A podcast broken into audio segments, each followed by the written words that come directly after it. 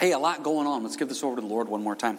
Lord, just good to be here this morning to um, hear your word being taught. That's what we want to do. So let's let your spirit teach and we listen, Lord. Go before this in all ways and all things and help us to truly live it and apply it. We do ask for your blessing upon Garage Sale Giveaway. That would be an outreach for you this week and for those down in Mexico. Physical safety and, Lord, just ministry opportunities to really represent you in your name. Amen. Galatians chapter 3. Now, if you've been with us in our study in Galatians, this is kind of how the book breaks down. The first two chapters of Galatians, Paul is kind of recounting his testimony, how he came to know Christ and what his first few years with Jesus was like. Galatians 3 and 4, then, are chapters on theology then Galatians 5 and 6 take this and make practical application of it.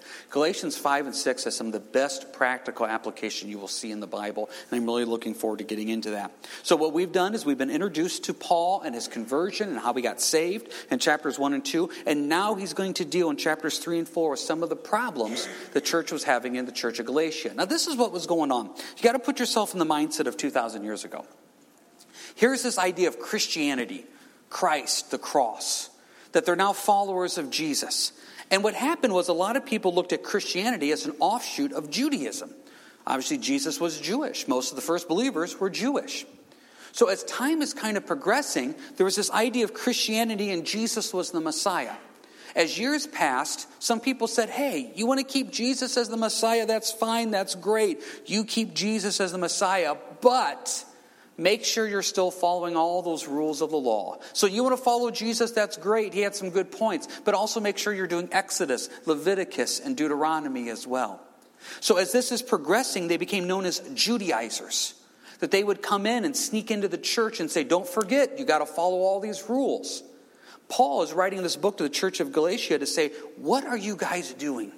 You started out so good. You started out with just Jesus. And now, as time has progressed, you're bringing in other things that you feel like you have to do to earn salvation or to make sure you're saved. And he says, no. And this is what he's going to do in chapters three and four. He's going to spend two chapters saying it's about Jesus and Jesus alone. And that's the focus here. This is the theology of what we're going to get into. Take a look at this Galatians 3, verse 1. Oh, foolish Galatians. Who has bewitched you that you should not obey the truth, before whose eyes Jesus Christ was clearly portrayed among you as crucified?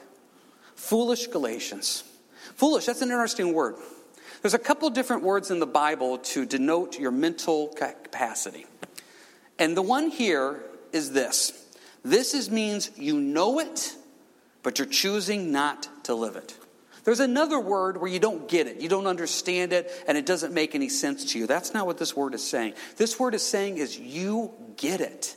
You understand the concepts, you understand what I'm trying to say, but you're choosing not to live it. It's the same word used in verse 3. Are you so foolish, having begun in the Spirit, are you now being made perfect by the flesh? These are people that know the truth and choose just not to live the truth. It's a pretty strong word. In fact, if you look in the Bible, the word fool is one of the strongest words you could use to put somebody down. In fact, Proverbs goes to the ultimate level and says, The fool says in his heart that there is no God. Now, if we look at the word fool today, we don't really look at that as that type of insulting. Well, that was foolish, or that person's a fool. From a biblical standpoint, this is one of the worst things you could call somebody. Because what you're basically saying is, you're smart enough to get it, you're smart enough to know it, but you're dumb enough to do nothing about it. And this is what we see today happening in the body of Christ. Is we see people that know the truth, that could quote the truth, they've marked the verses of the truth. They even got it underlined. They maybe even memorized it, but they choose not to go out and live it. And Paul is saying you're foolish. See, this word is used also in many different other applications in the New Testament. Jesus used it in Luke 24 to say to know the truth, but then not to believe it. That you can quote that Jesus died on the cross for your sins. You understand that he was crucified. You understand the grave was empty three days later, but yet you choose not to believe it. And 1 Timothy 6, you're foolish, the Bible says, if you make your whole goal in life money, jobs, financial security. That's foolish. According to Titus 3, you're foolish if you choose to follow your own lust, your own pleasure. Or the other route, you're foolish if you choose to let your life be full of hate and envy. God is saying, You know better than this. You know you're supposed to forgive them. You know you're supposed to let it go. You know you're not supposed to fulfill the flesh. You know you're not supposed to chase after the world, but you still do it. That's foolish. Please understand the severity of this world word. When he was using this word to the Galatians, that would have got their attention. You guys know better. What has happened? They have been bewitched. Literally means cast an evil spell. Kind of an interesting word right there, this idea of casting an evil spell. It means literally that an evil eye has gotten them.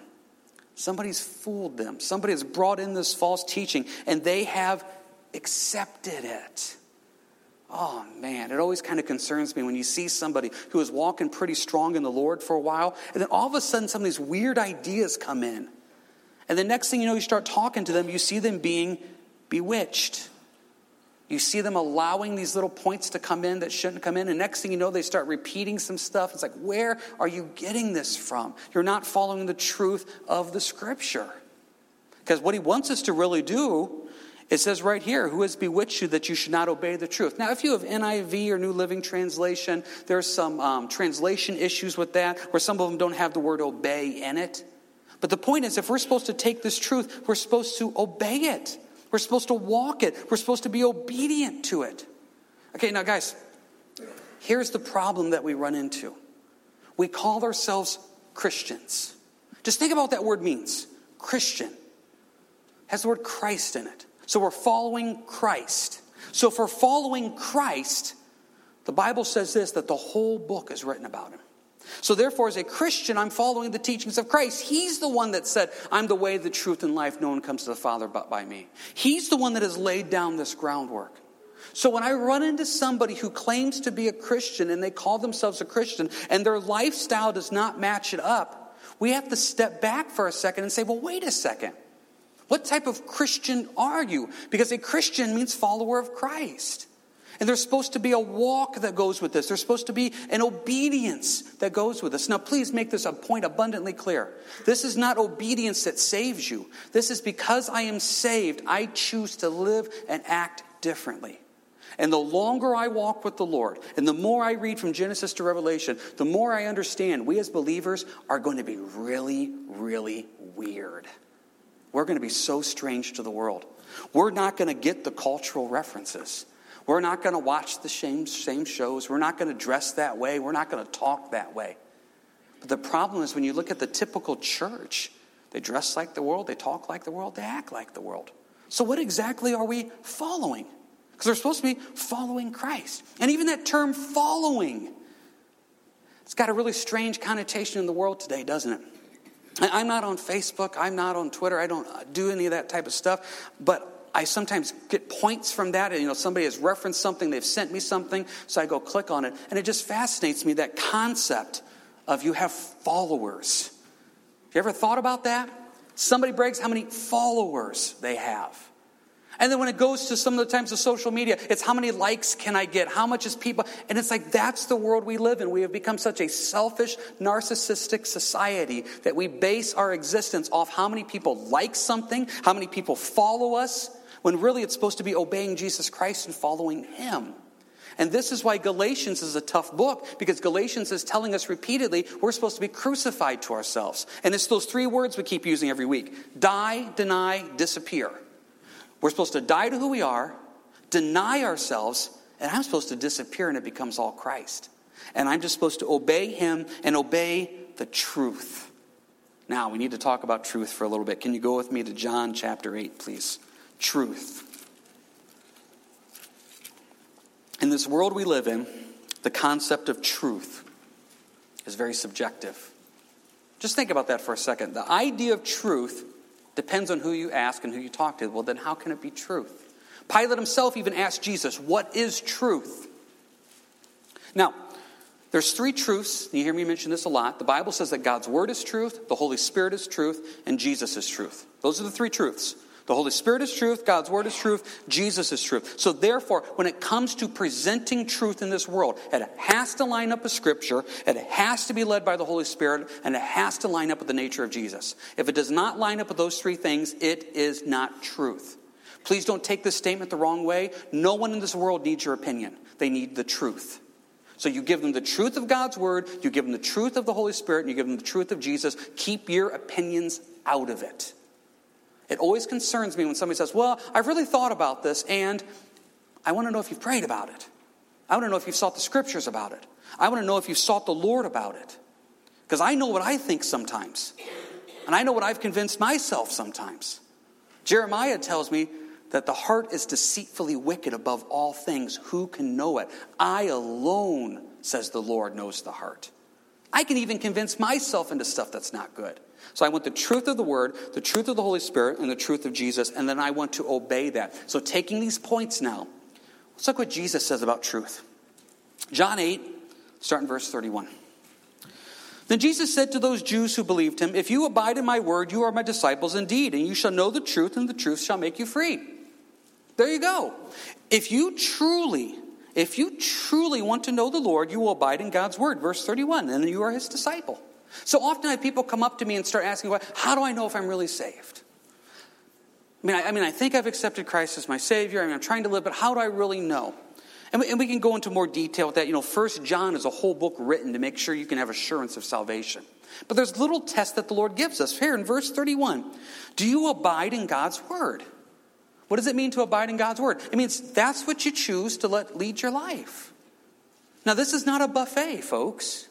This is not choose what I want to out of God's word. Do you believe Genesis to Revelation?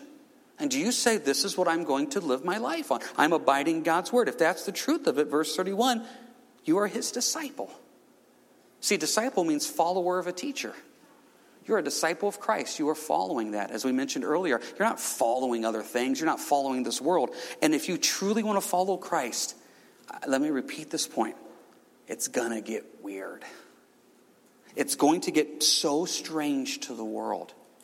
Think about this. Think of how many times the Bible's told us that God has called us out of this world. He's called us out. He uses terms like we're sojourners, foreigners, aliens.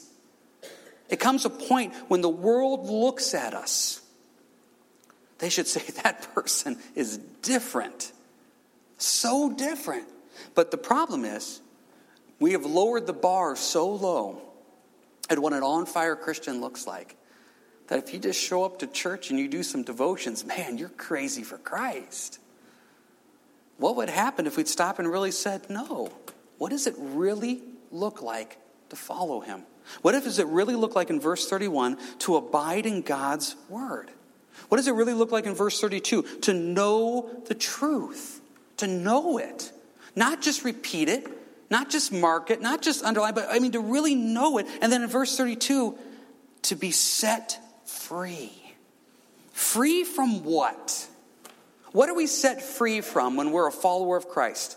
First off, you're set free from sin. Romans 6 makes it clear that you're dead to sin and you can't tempt a dead man. So, that idea of I have died to that sin, I am set free from that. What else are you set free from? How about the expectations of the world? You ever thought about that, how much that controls you? How many times have you said to your spouse this week, to your kids this week, or to your friends this week, well, you know, I have to go do this? Did you ever stop and think why you have to go do that? I mean, do you really have to? Some things you have to do. I get that. But a lot of things that we plan, do we really have to go do? There is an expectation that the world puts on us that we really need to stop and say, Lord, wait a second. If, if I'm truly a follower of you, the Bible says that I'm a bondservant of you, I'm a slave to Christ. Why would I do anything without checking with my master? I did a hospital visit this week on the back of one of the SUVs. There's a little sticker, and I can't remember the exact quote. It said, My kids are in sports, I have no life. Now, some of you can relate to that the practices, the times, the etc. How often do we get involved in something in life that we have to do? We have to go to this engagement. We have to go to this party. I have to finish this project. I have to do this. Yes, once again, some things we need to get done. But there's a lot of things in life that we don't need to do. And why do we do it? Because there's a social expectation that we need to do this. I'm a follower of Christ. I'm a follower of Christ. Remember when Jesus was at the wedding and they ran out of wine and they came up to Jesus and Mary did and said, Do something. And Jesus' great response, Woman, Try that with your mom one time. Just try it one time. That's all I'm saying. And you can make it biblical. Woman. Now, he went ahead and did it. Now, he went and did it because it was the right thing to do. But he was not going to be pushed or pressured into anything. There's another example in the book of John where it says his brothers said, Are you going to go to the feast with us?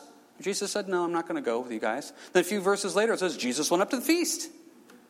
He went on his time. He went on his plan. He went on the world, not what the world wanted him to do.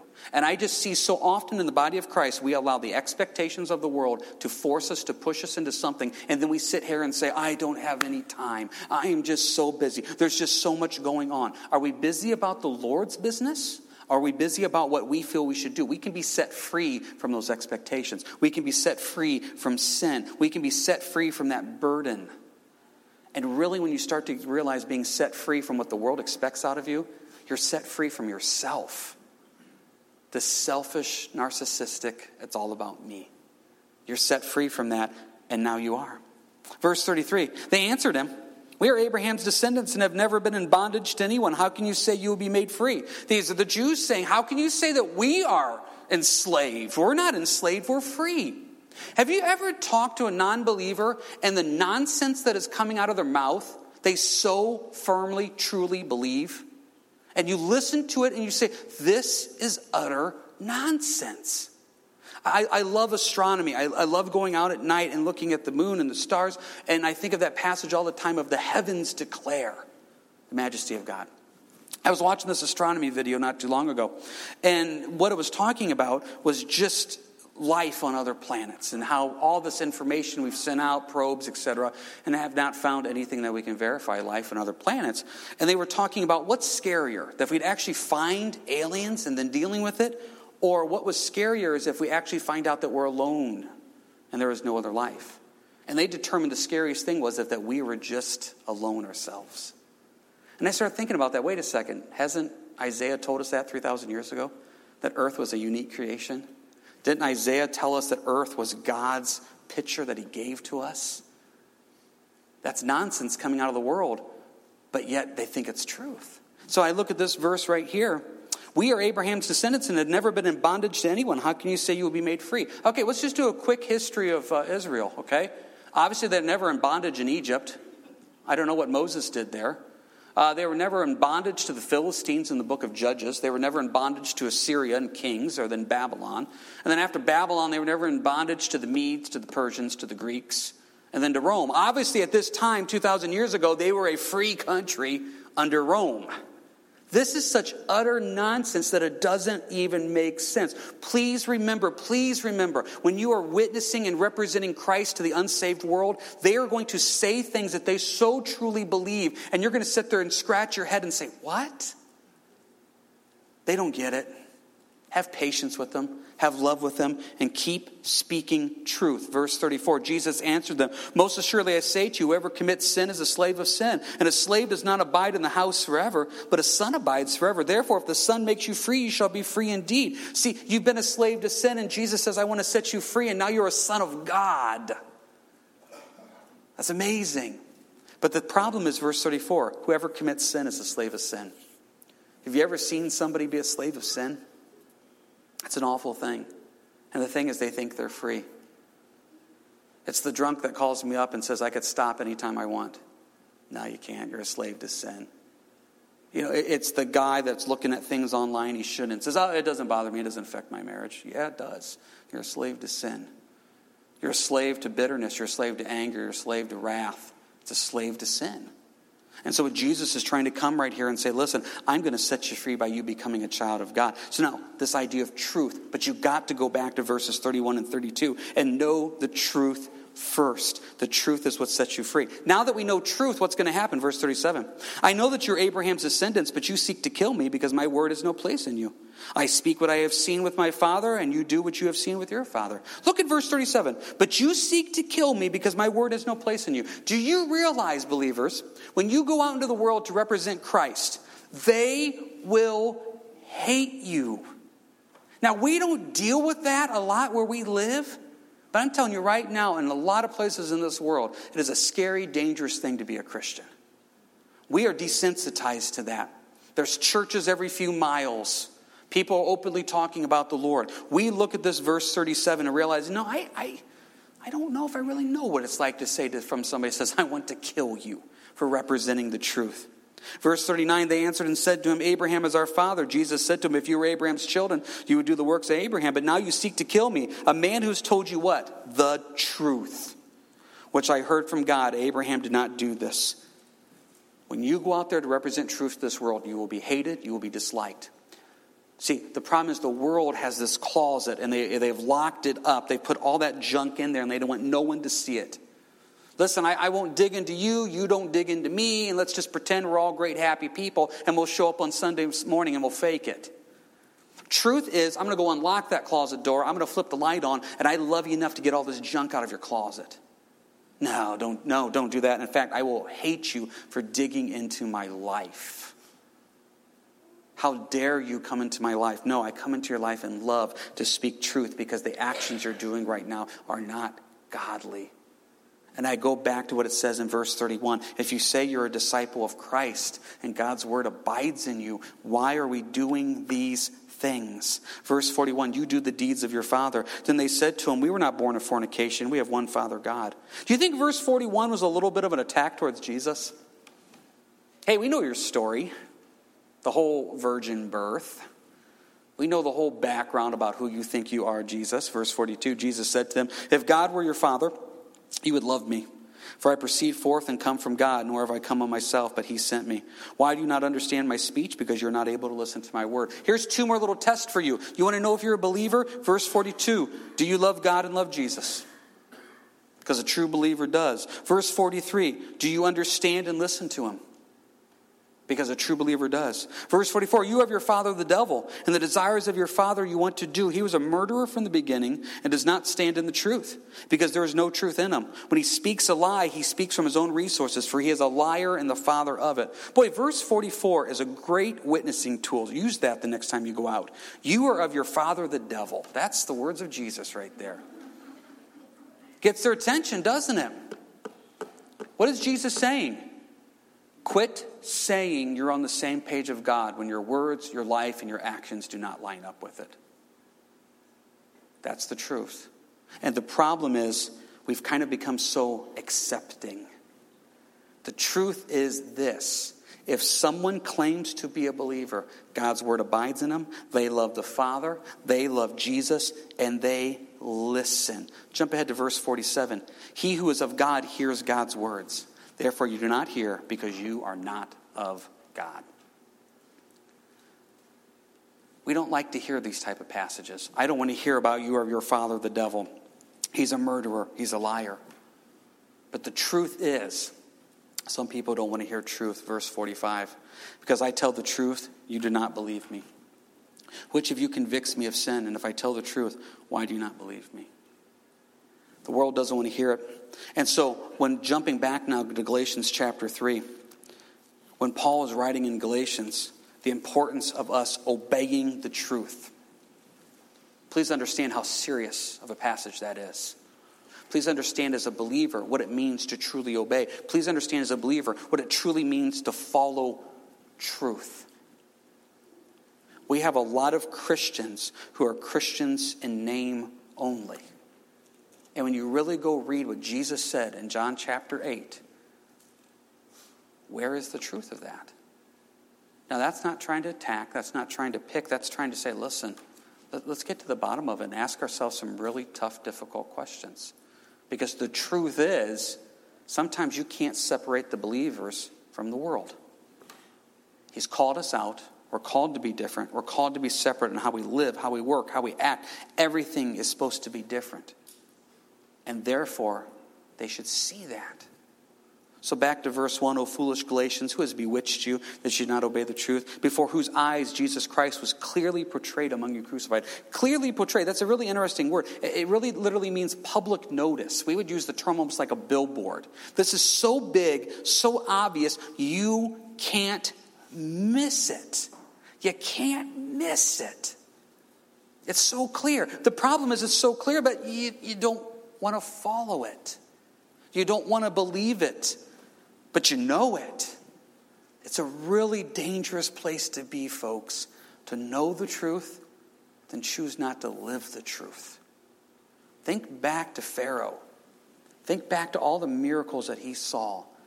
And the Bible says that his heart was hardened. because he kept seeing.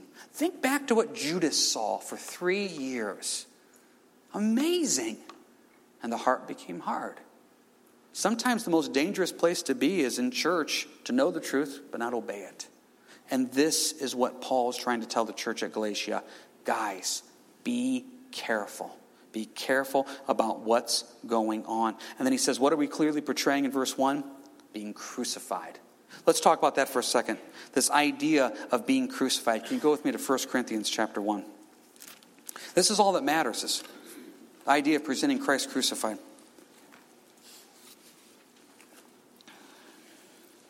Remember what we read in John 8. As a disciple, follower of Christ, you will love God's word, you will hear God's word, you will abide in God's word, you will live it. And what do we live? We portray Christ crucified. That's all that matters. Take a look here at 1 Corinthians 1, start in verse 18. For the message of the cross is foolishness to those who are perishing, but to us who are being saved is the power of God. That just divides everything right there. As a born again believer in Christ, the message of the cross is your power. To the unbelieving world, it's foolishness. Think about this. You, you can have unsaved friends and loved ones. I mean, you can. You can be friends with them. Some of the nicest people I've ever met didn't know Christ. Some of the rudest people I ever met claimed to be a Christian.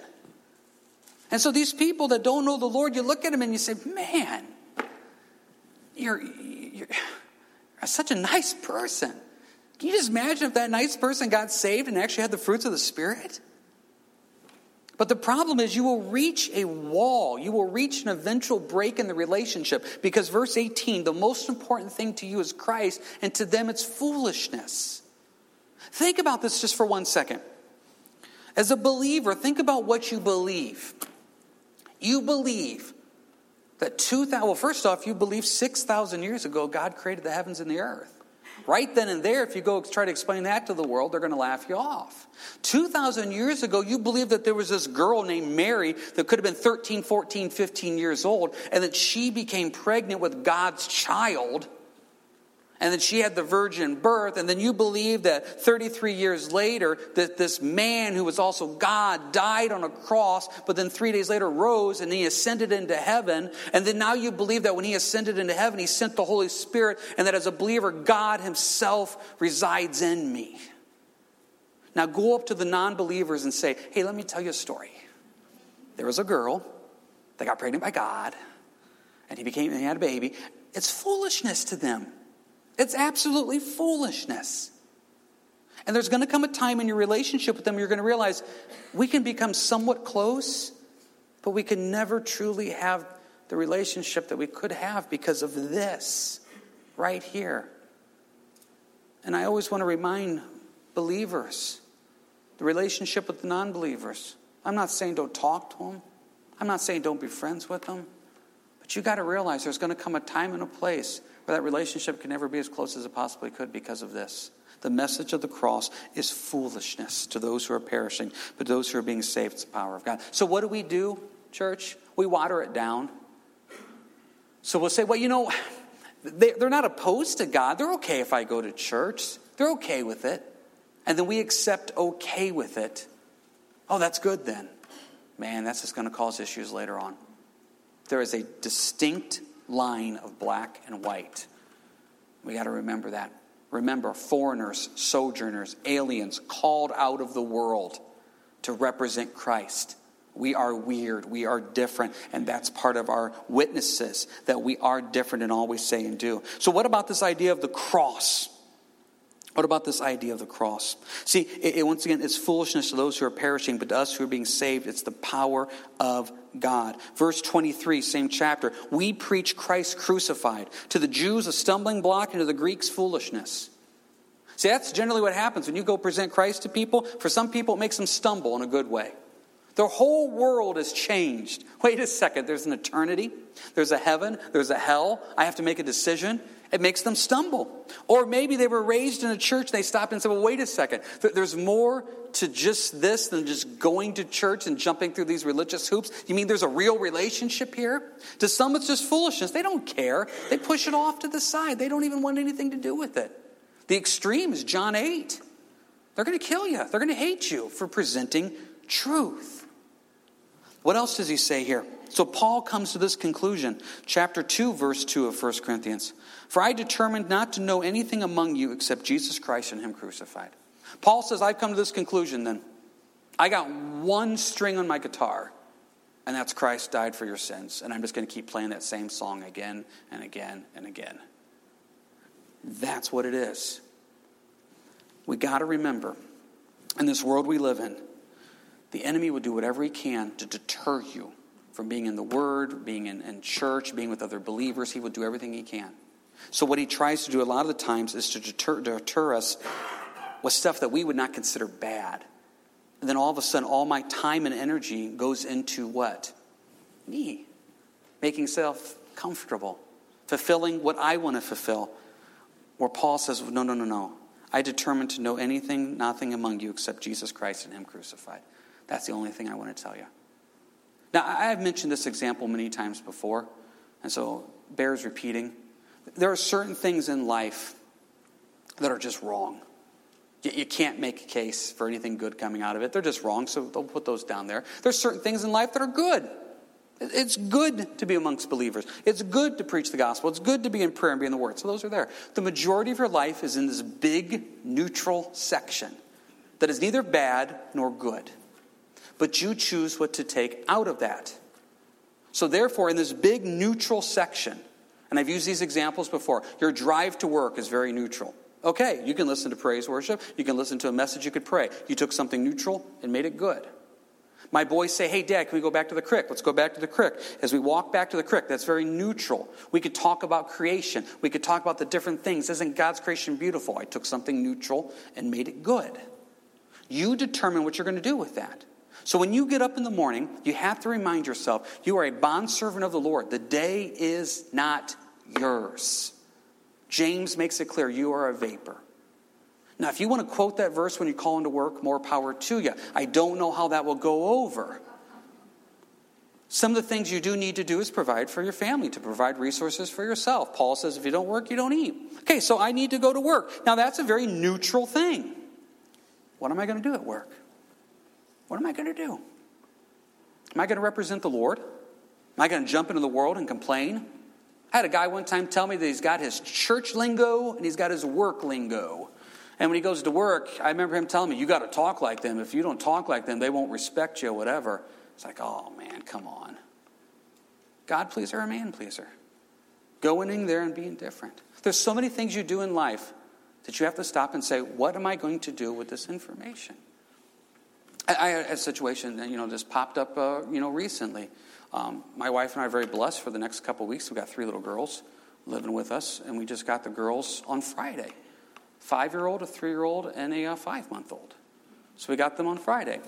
Now, it was been planned for months that we were supposed to go down to Columbus on Saturday for uh, my uh, niece graduated from high school. So it's like that sounds, oh, we're going to get the girls Friday. Oh, we're going to go to Columbus Saturday. And then the reality sets in, oh, we get the girls Friday. We're going to go down to Columbus on Saturday. what? What's going on here? And so what happens is that's a very neutral thing. Now, what am I going to do with that? You know, on the way down, what are we going to do? And so the whole time I kept saying this, and, and this is what I started praying about and thinking about. It's like, okay, Lord, on paper, this really doesn't make any sense. It really doesn't. So, Lord, if that means on paper it doesn't make any sense, and I still feel you want us to do this, that means you got something in store, and I can't wait to see what it is. And so you go with this expectation of, I'm just excited, Lord, I'm along for the ride. What are you going to do?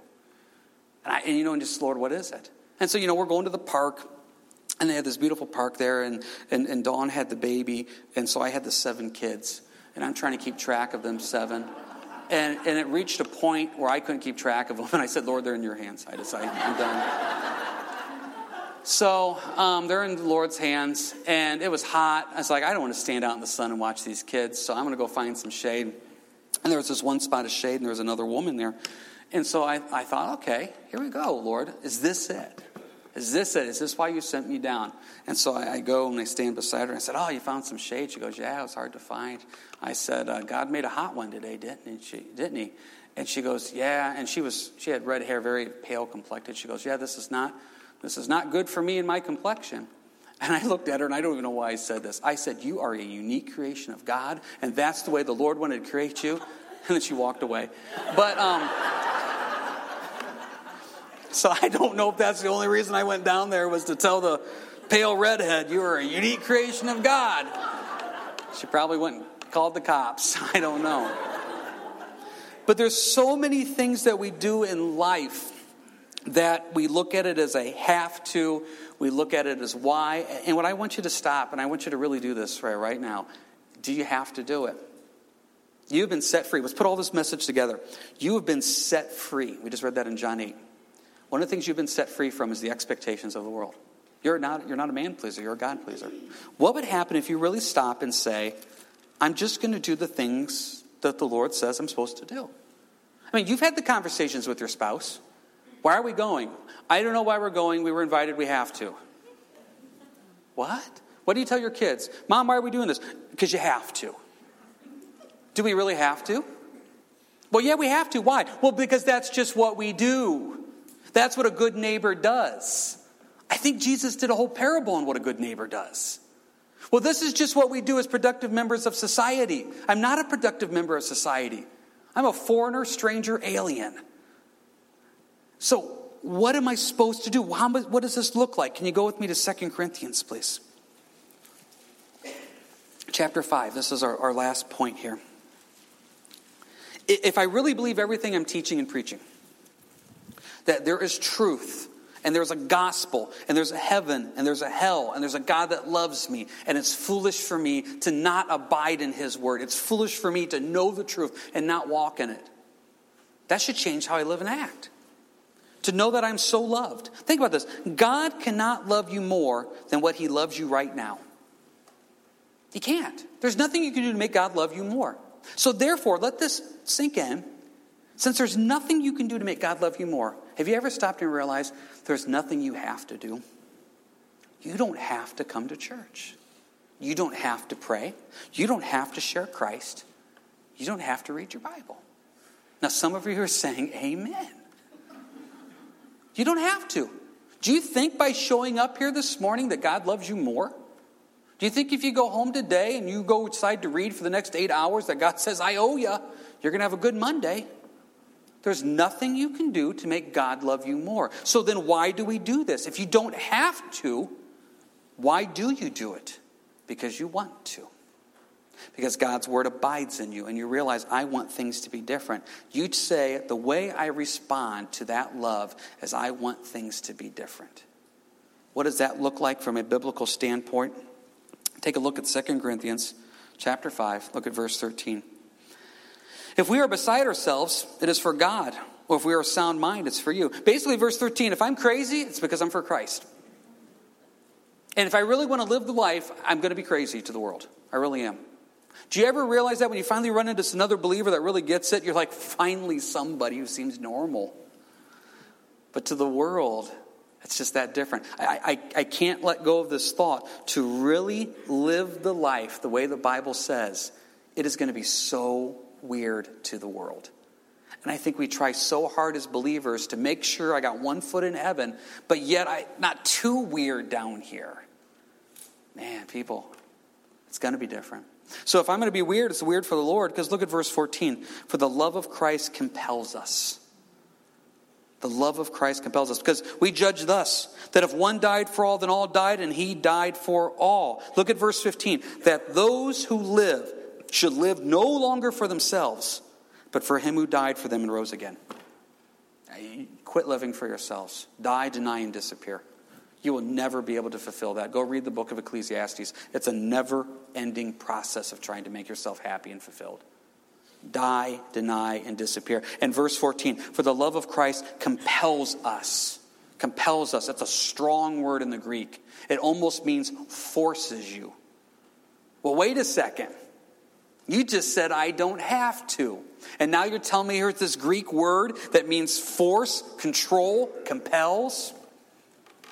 Let me just give you a quick story, and I've used this example before. When we did some of those uh, Muslim outreaches up in Toledo, we were talking to the, one of the uh, imams at the mosque, and they were talking about all the different things that they, they do. And they kept using the word obligatory. You know, we have prayer so many times a day, it's obligatory. This is the way we pray, it's obligatory. This is what we do, it's obligatory. And I remember talking to them afterwards and asking them, if it's obligatory, you have to. How do you balance in your mind that you're doing this out of love then? And he was honest. I was really surprised. He goes, Sometimes I struggle with that. That I have to, it's not out of love. See, what this verse is saying is look at this. What compels you, verse 14? The love of Christ. It's not fear of hell. It's not God's not going to bless me. It is I stop and I realize everything Jesus did for me. And man, the only natural reaction to that supernatural love is to say, Lord, I, I got to do this. I, I, don't feel like I have to, I, I got to. I mean, I just want to read more because look at what you've done. I want to go tell people more. I want to go serve more. I'm going to go open up my home. I'm going to go do this because of just this is what you've done. And then somebody comes and says, "Oh, that's legalistic. You have to." No, you don't get it. I don't have to, but I really want to. I really want things to be different. So you can go home today, and next Sunday, none of you may show up. The pastor said, "I don't have to go." You're right. You don't have to. You may go home and say, Isn't it great? I don't have to read my Bible this week. I was up to the genealogies and chronicles. I can skip all that. Your neighbor comes over. I don't have to share Christ with them. No, you don't. But I'm going to tell you right now the verse that you're going to hear all week is verse 14. The love of Christ compels you. Jesus, you've done so much for me. Why would I not want to? And just please remind yourself one more time of verse 15 that those who live should live no longer for themselves, but for him who died for them and rose again. That's the body of Christ we're trying to be. That's the individuals I want you to be, is you no longer live for yourself. Because when you live for yourself, you spend all your time, energy, whatever, making yourself comfortable, when really it's about representing the Lord in all that we do and all that we say. Worship team, if you can come forward here. Hey, let's pray this into our lives.